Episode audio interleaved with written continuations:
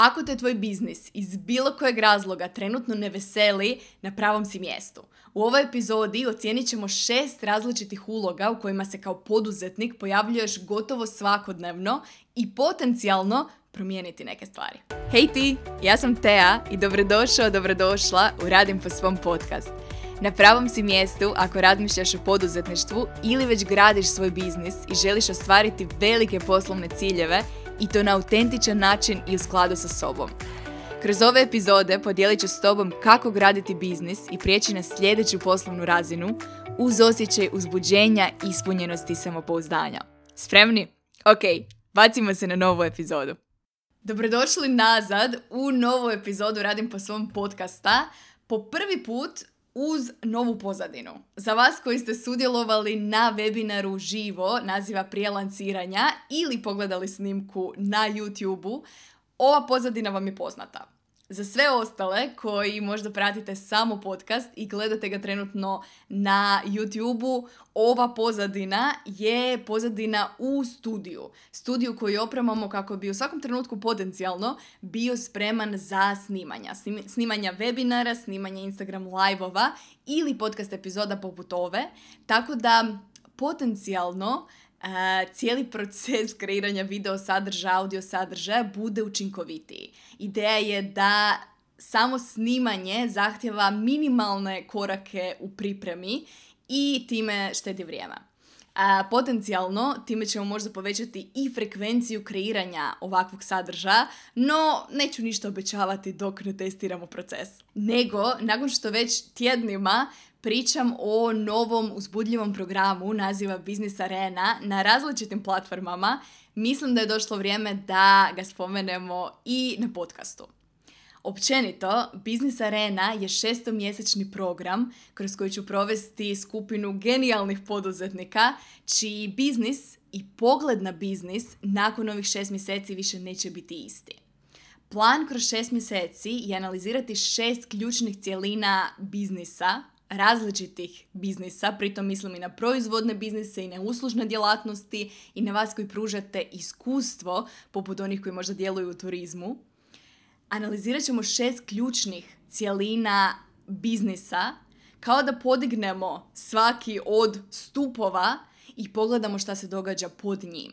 Ideja je unaprijediti, barem malo, barem za 1% svaki od tih ključnih stupova kako bi biznis u cjelini nakon šest mjeseci bio neprepoznatljiv. Budući da trenutna grupa poduzetnika koji su se već pridružili areni broji otprilike četrdesetak, to znači da je uzbuđenje vrlo opipljivo i da svi skupa zajedno odbrojavamo do drugog desetog kada program i službeno kreće. U tom periodu, dok odbrojavamo i dok neki od vas možda razmišljate da nam se pridružite, htjela sam napraviti sljedeće. Htjela sam danas zajedno sa svima vama u sklopu ove epizode napraviti snimku stanja.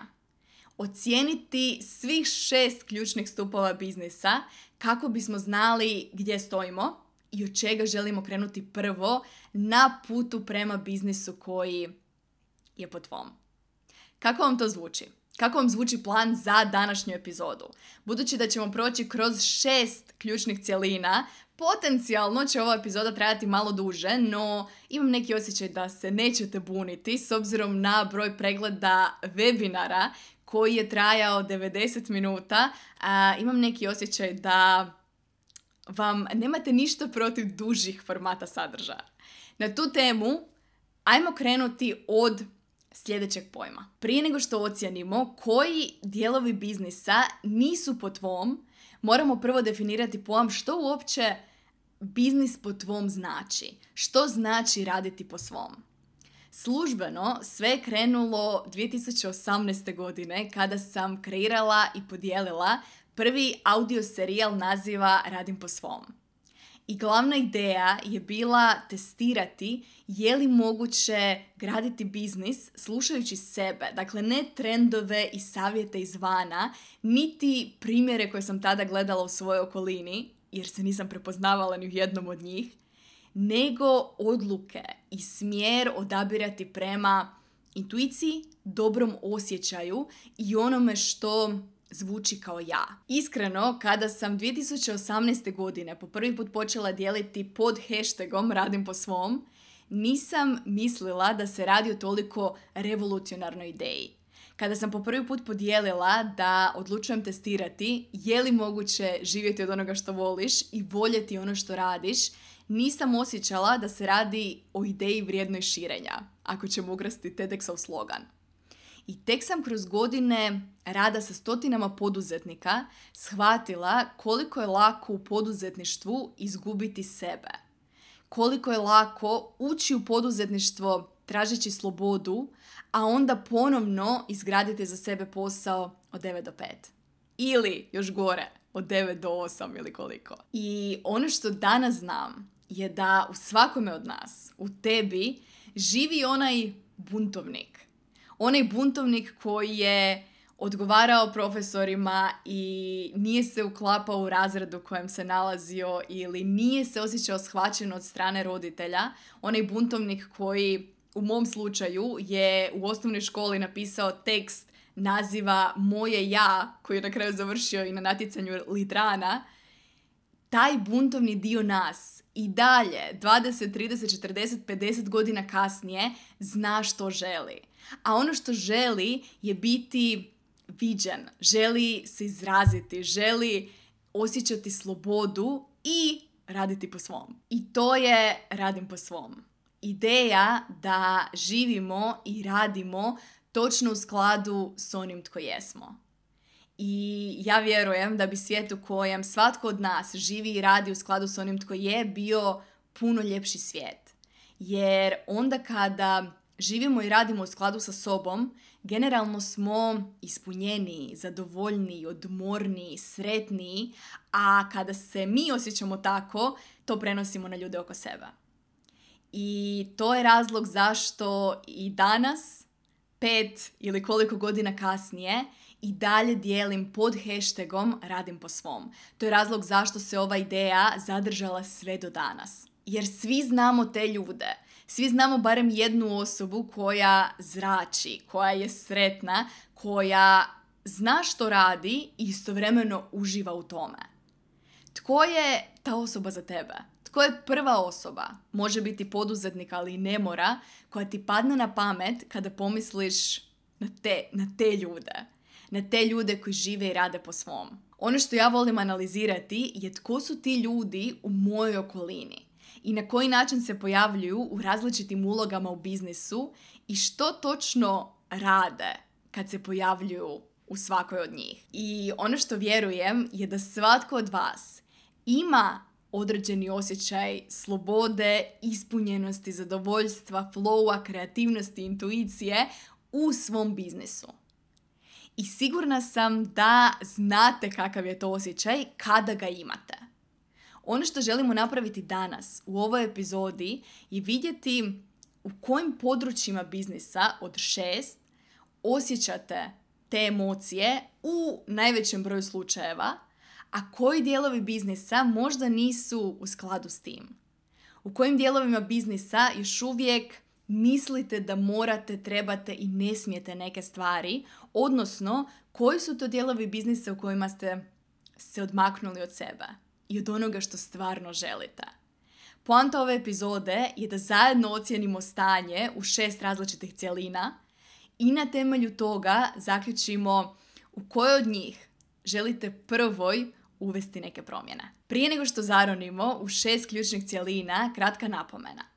Poanta ove epizode nije osjećati se loše.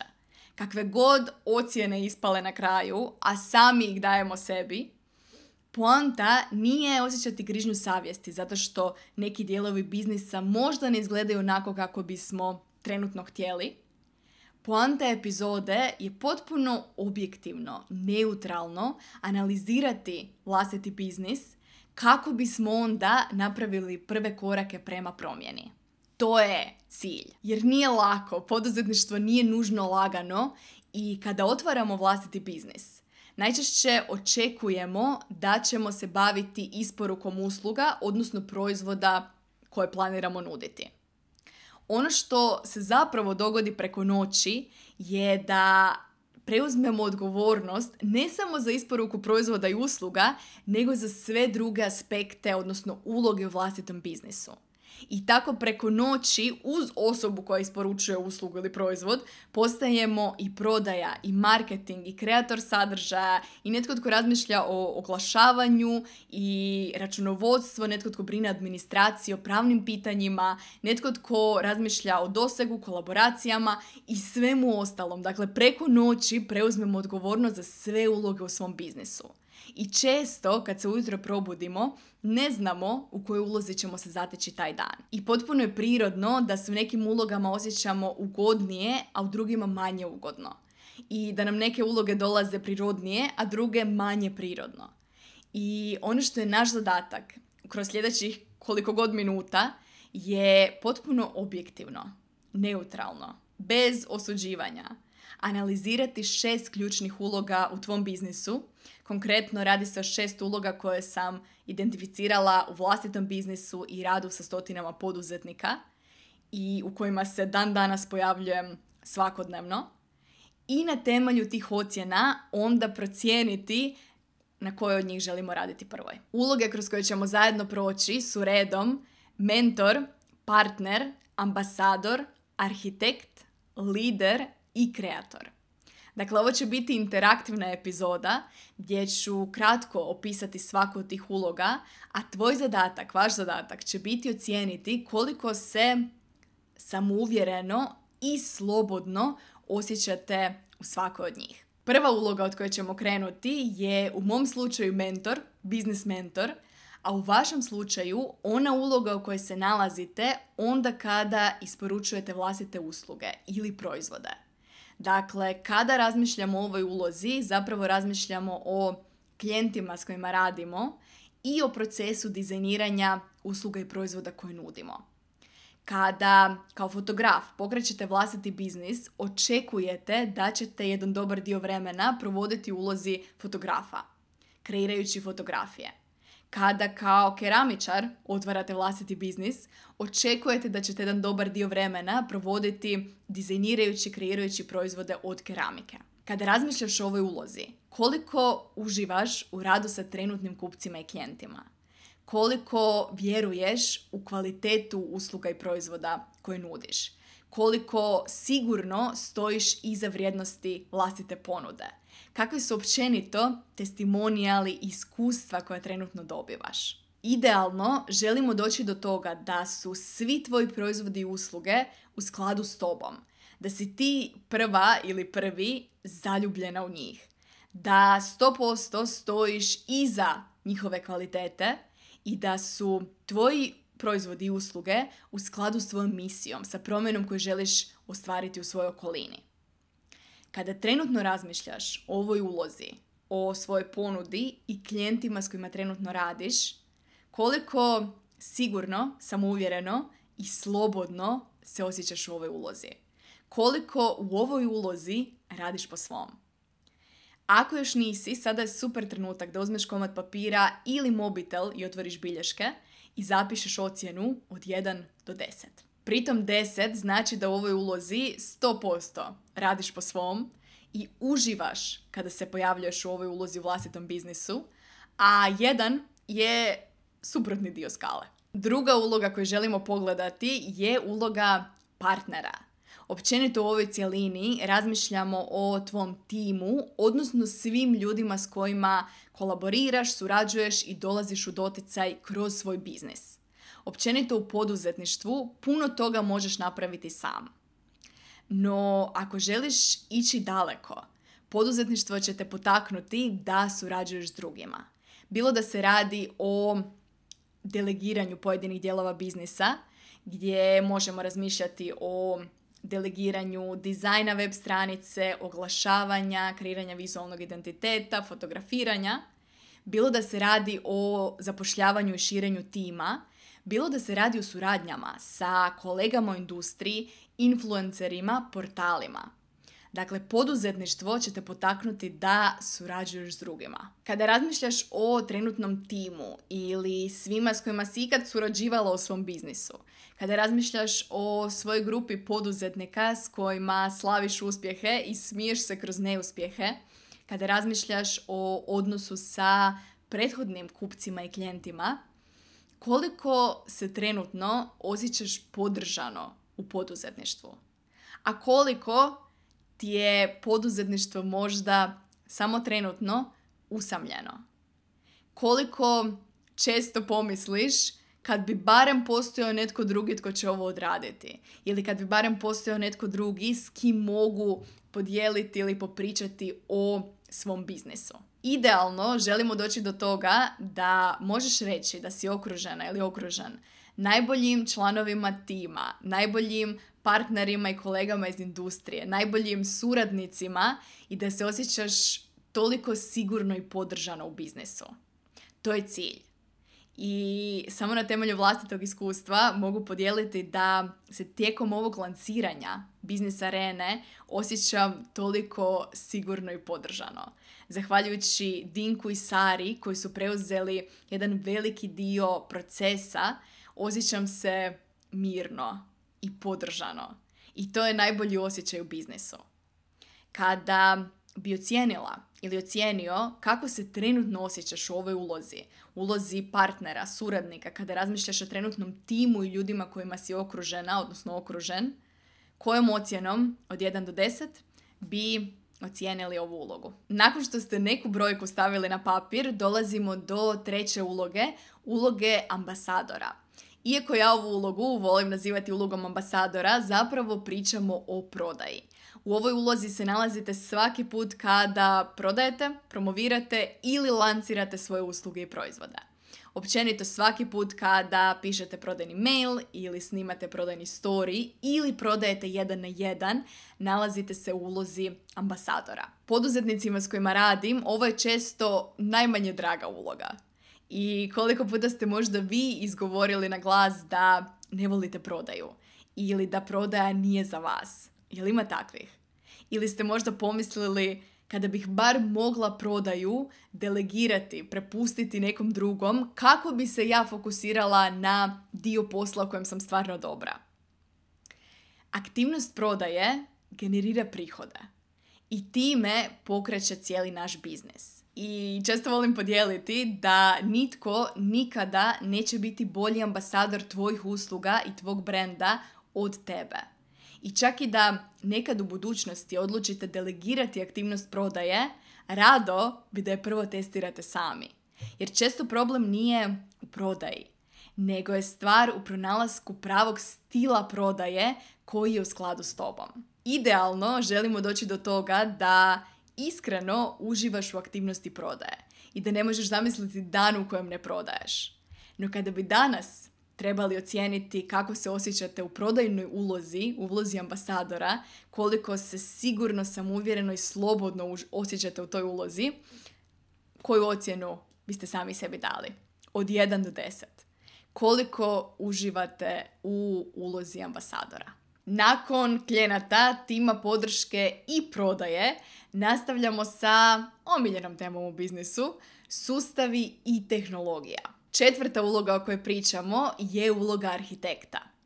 Ako imaš hrpu ideja i svaki dan želiš napraviti toliko toga i dobivaš hrpu upita u inbox, ali ne znaš što bi prije i ne stižeš napraviti sve što bi htjela, to je trenutak u kojem želimo ući u ulogu arhitekta. Arhitekt je onaj analitički, strateški dio tebe koji definira prioritete, kreira raspored, postavlja granice i osigurava okvire zahvaljujući kojima tvoj biznis onda sigurno raste. U prvim godinama izgradnje biznisa stvari se često događaju spontano.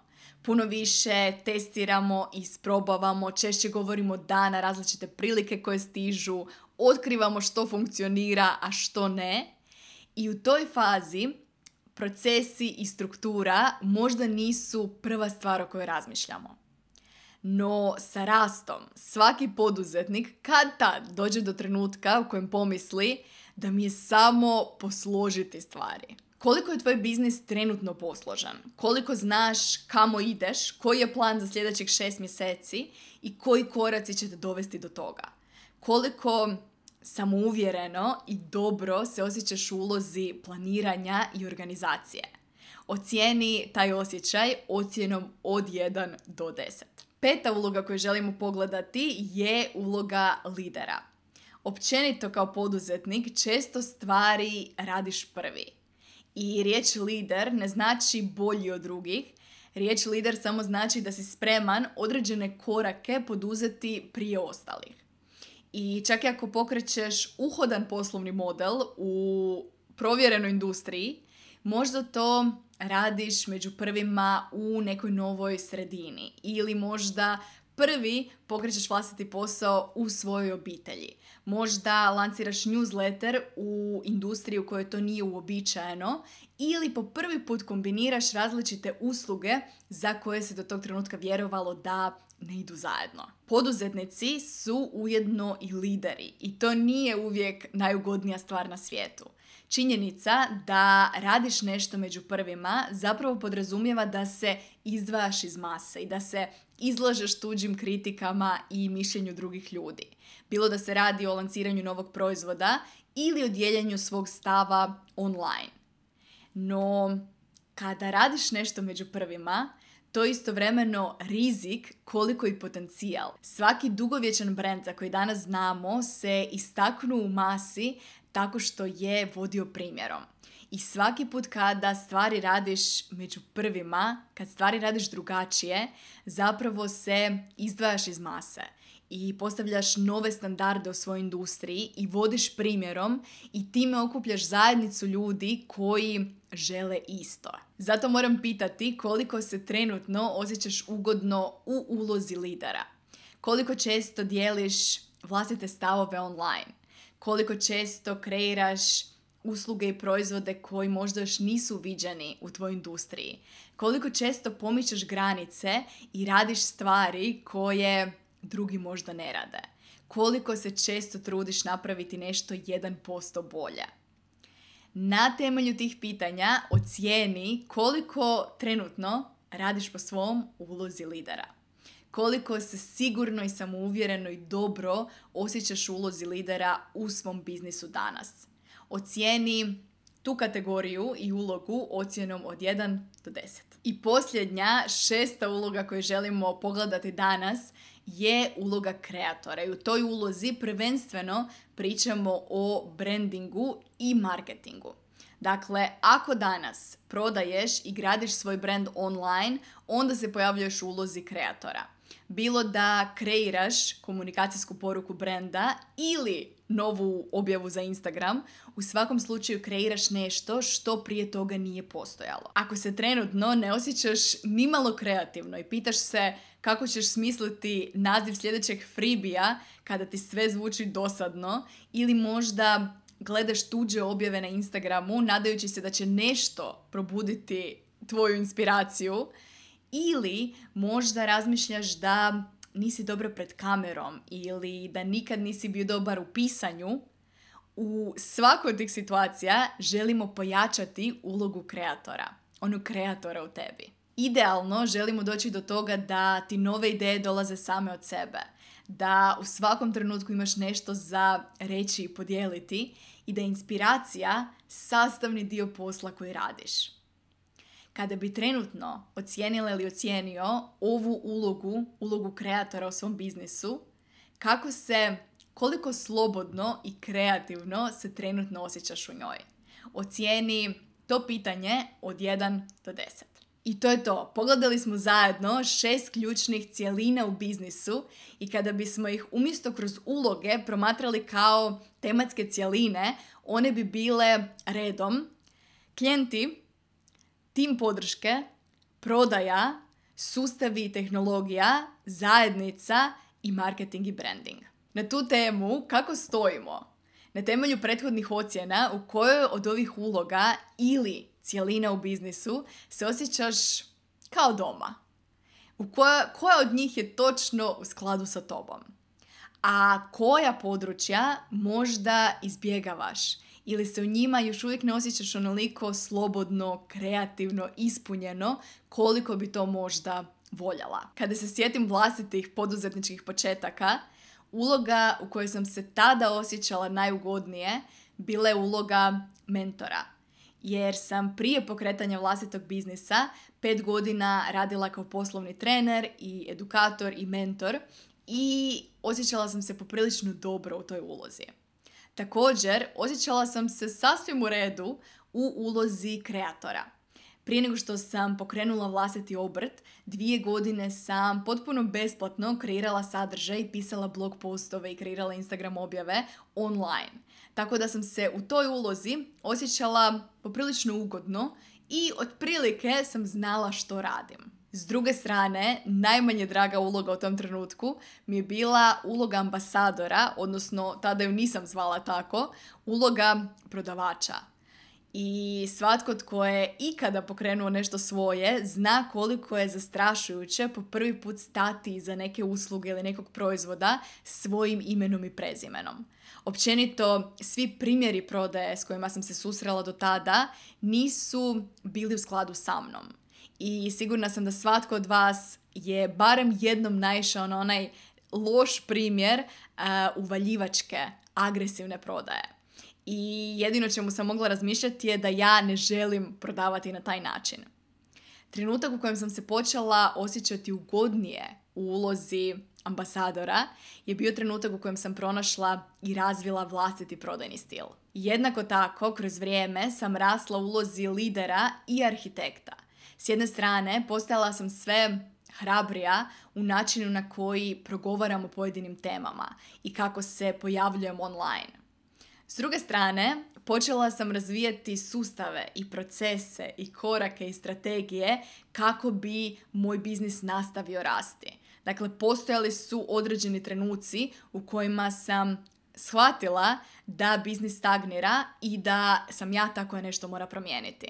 Ja sam tako koja mora promijeniti proces, strukturu, strategiju da bi se dogodio skok. I najsvježija uloga na kojoj posebno radim proteklih godinu dana je uloga partnera. Prije svega tu mislim na delegiranje i širenje tima što mi u početku nije došlo nimalo prirodno, a jednako tako razmišljam o širenju zajednice i povezivanju s poduzetnicima, bilo sa bivšim klijentima, trenutnim klijentima, bilo sa općenito poduzetnicima čiji rad cijenim. Na temelju prethodne analize predlažem da sada odabereš jednu ulogu, jedno područje na koje se želiš fokusirati prvo. Jedno područje od kojeg želiš krenuti. Recimo da odabereš ulogu lidera ili da se odlučiš fokusirati na područje prodaje. Kada izgovoriš rečenicu poput ja sam prirodni lider ili ja sam rođeni prodavač, koje su one prve misli i emocije koje isplivaju na površinu? Ako trenutno možda ne vjeruješ u tu izjavu, koji su razlozi za to? Koji su dokazi iz prošlosti zbog kojih tvoj mozak trenutno ne vjeruje u tu izjavu? Iako ovo nije epizoda o uvjerenjima, ajmo kratko ući u tu temu. Ako želiš promijeniti neko uvjerenje ili zgraditi samopouzdanje u određenom području, to nećeš nužno napraviti kroz motivacijske knjige ili citate. Najbrži način za promjenu uvjerenja koji sam utvrdila kroz vlastito iskustvo i rad s poduzetnicima je poduzimanje akcije. I pritom ne mislim na bilo kakvo poduzimanje akcija. Naime, naš mozak vjeruje dokazima i na temelju dokaza formira uvjerenja. Recimo da imaš nisko samopouzdanje u javnim nastupima. To uvjerenje temelji se na svim prethodnim lošim iskustvima kada su u pitanju javni nastupi. To kao dokaz tog uvjerenja tvoj mozak možda uzima prezentaciju u školi kada si zaboravila tekst i svi ostali su se smijali.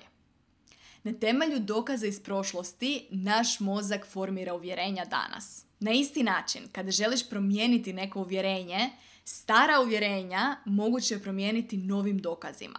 Na primjer, recimo da vjeruješ da nisi jutarnji tip i za to imaš 25 godina spavanja do podneva. Najbrži način da promijeniš to uvjerenje o sebi i općenito sliku o sebi je kroz definiranje izvedivog izazova kao što je na primjer od sada postajem osoba koja ustaje iz kreveta prije podneva. I svaki put kada ustaneš iz kreveta prije podneva, makar to bilo u 11.59, to postaje novi dokaz tvog identiteta. I tvoj mozak na taj način prikuplja pozitivne dokaze u korist novog uvjerenja koje imaš o sebi. Ima smisla. Naš mozak vjeruje dokazima i to vrijedi za svako uvjerenje i za svaku poduzetničku ulogu. A najbolji dokaz od svih je osobno iskustvo. Dakle, svaki put kada izađeš iz komfort zone i testiraš staro uvjerenje u novim okolnostima, prikupiš pozitivno iskustvo, tvoje uvjerenje i slika o sebi se mijenja. Na primjer, recimo da ne voliš prodaju. Ovisno o tome o kakvoj usluzi ili proizvodu se radi, tvoj izazov može biti da ćeš svaki dan snimiti ili napisati jedan prodajni story uz koji ćeš podijeliti link na svoju ponudu. To ne znači da će prvi story odmah biti uspješan i da ćeš odmah prvi dan promijeniti svoje uvjerenje i povjerovati da si prirodni talent u prodaji. Osim ako stvarno jesi. U većem broju slučajeva, evo što će se dogoditi. Prvi story možda neće biti uspješni, jer na uspjeh jednog takvog storija utječe cijeli niz faktora. Od vremena objavljivanja, prodajne poruke, same ponude koju nudiš, dizajna storija, onoga što mu je prethodilo, poziva na akciju i tako dalje i tako dalje. Svaki od tih faktora utječe na finalni rezultat. No kroz ponavljanje ti ćeš postajati sve bolja bolji u tome. Počet ćeš stjecati osjećaj za ono što funkcionira i ono što ne funkcionira. I kroz ponavljanje počet će dolaziti prvi rezultati. U početku će to biti veći broj klikova na link i odlazaka na prodajnu stranicu. A kroz vrijeme će doći i prva prodaja. I prve dvije prodaje. I prodajni rezultati će rasti sa svakim ponavljanjem. I kroz vrijeme, kroz ponavljanje, ti ćeš imati sve više dokaza da si ipak dobra u prodaji ili dobar u prodaji. I sad samo na temelju ovog jednog primjera neki od vas možda razmišljaju dobro, tako ću raditi na prodaji u formatu prodajnog storija. No, što je sa svim ostalim ulogama u biznisu? Što je sa svim ulogama u kojima se svakodnevno moram pojavljivati u sklopu vlastitog biznisa?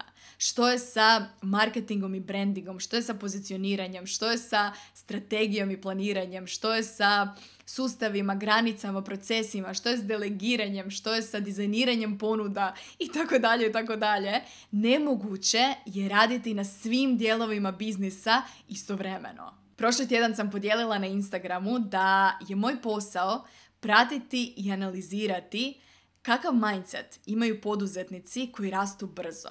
Što motivira one koji poduzimaju akciju? Zašto neka strategija nekome funkcionira, a nekome ne? Koji oblik podrške je potreban u kojoj fazi poduzetništva? Što će potaknuti primjenu, promjenu i donijeti rezultate? I na temelju te gotovo svakodnevne analize onda nastaju radim po svom usluge, proizvodi i programi. I niti jedan element bilo kojeg programa koji kreiram nije slučajan. Istina, postoji toliko stvari koje bi svaki poduzetnik mogao raditi u svakom trenutku. I nemoguće je fokusirati se na sva područja istovremeno. No, što kada bismo se fokusirali na jedno po jedno? Što kada bismo svaki mjesec odabrali fokus i temu i unutar te teme definirali jasan cilj i kroz izazove potaknuli primjenu? Što kada bismo unutar grupe koja je izvor podrške i motivacije svaki dan nadogradili 1% svog biznisa? Računica kaže da bi u tom slučaju za šest mjeseci naš biznis bio šest puta veći. Kada sam zamišljala Biznis Arenu, što je program o kojem pričamo, zamišljala sam skupinu genijalnih poduzetnika koji šest mjeseci zajedno ne idu, nego trče kroz poduzetništvo i primjenjuju i poduzimaju akciju i slave uspjehe i smiju se kroz neuspjehe i ostvaruju nevjerojatne rezultate. Program se sastoji od strateških radionica na kojima imaš priliku ukrasti gotove strategije kako one koje sam primjenjivala na početku svog poduzetničkog putovanja, tako one koje testiram danas. Sve što očekujemo od tebe u sklopu biznis arene je da se pojaviš na strateškoj radionici ili pogledaš snimku, uzmeš neku od tih gotovih strategija i primjeniš je u vlastitom biznisu. A ta primjena će biti puno zabavnija i lakša uz Q&A pozive i grupu podrške i cjelokupna struktura biznis arene je tu da te podrži dok izlaziš iz komfort zone i poduzimaš akciju. Iskreno, vjerujem da nema bržeg rasta od rasta koji se događa kada napokon primjenimo neku vještinu. Posebno kada je to u sklopu grupe koja nas gura i potiče da rastemo.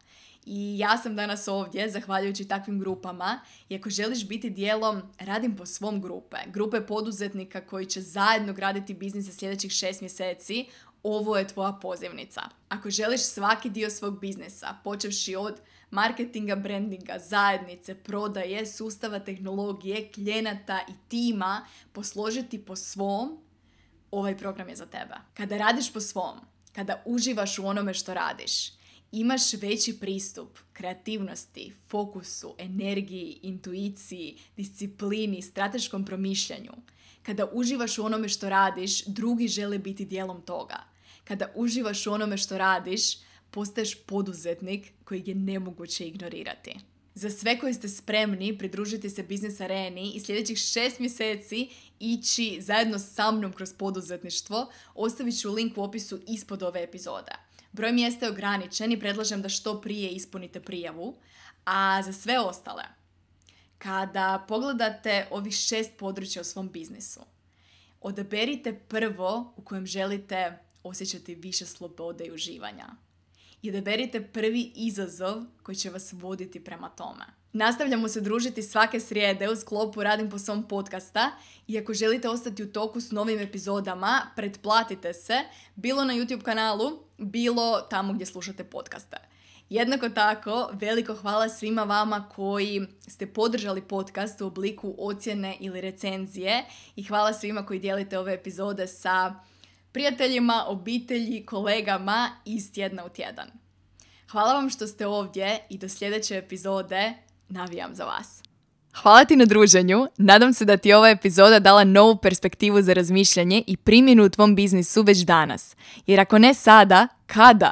Već danas imaš sve potrebno za izgradnju posla i života po svom. Ako ti se sviđa Radim po svom podcast, pozivam te da ga ocjeniš i ostaviš recenziju. Također, ako još nisi, klikni na link u bilješkama ispod epizode i istraži besplatne resurse i treninge koje redovito osvježavam na svojoj stranici. Klikni na link, a mi se slušamo već u sljedećoj epizodi.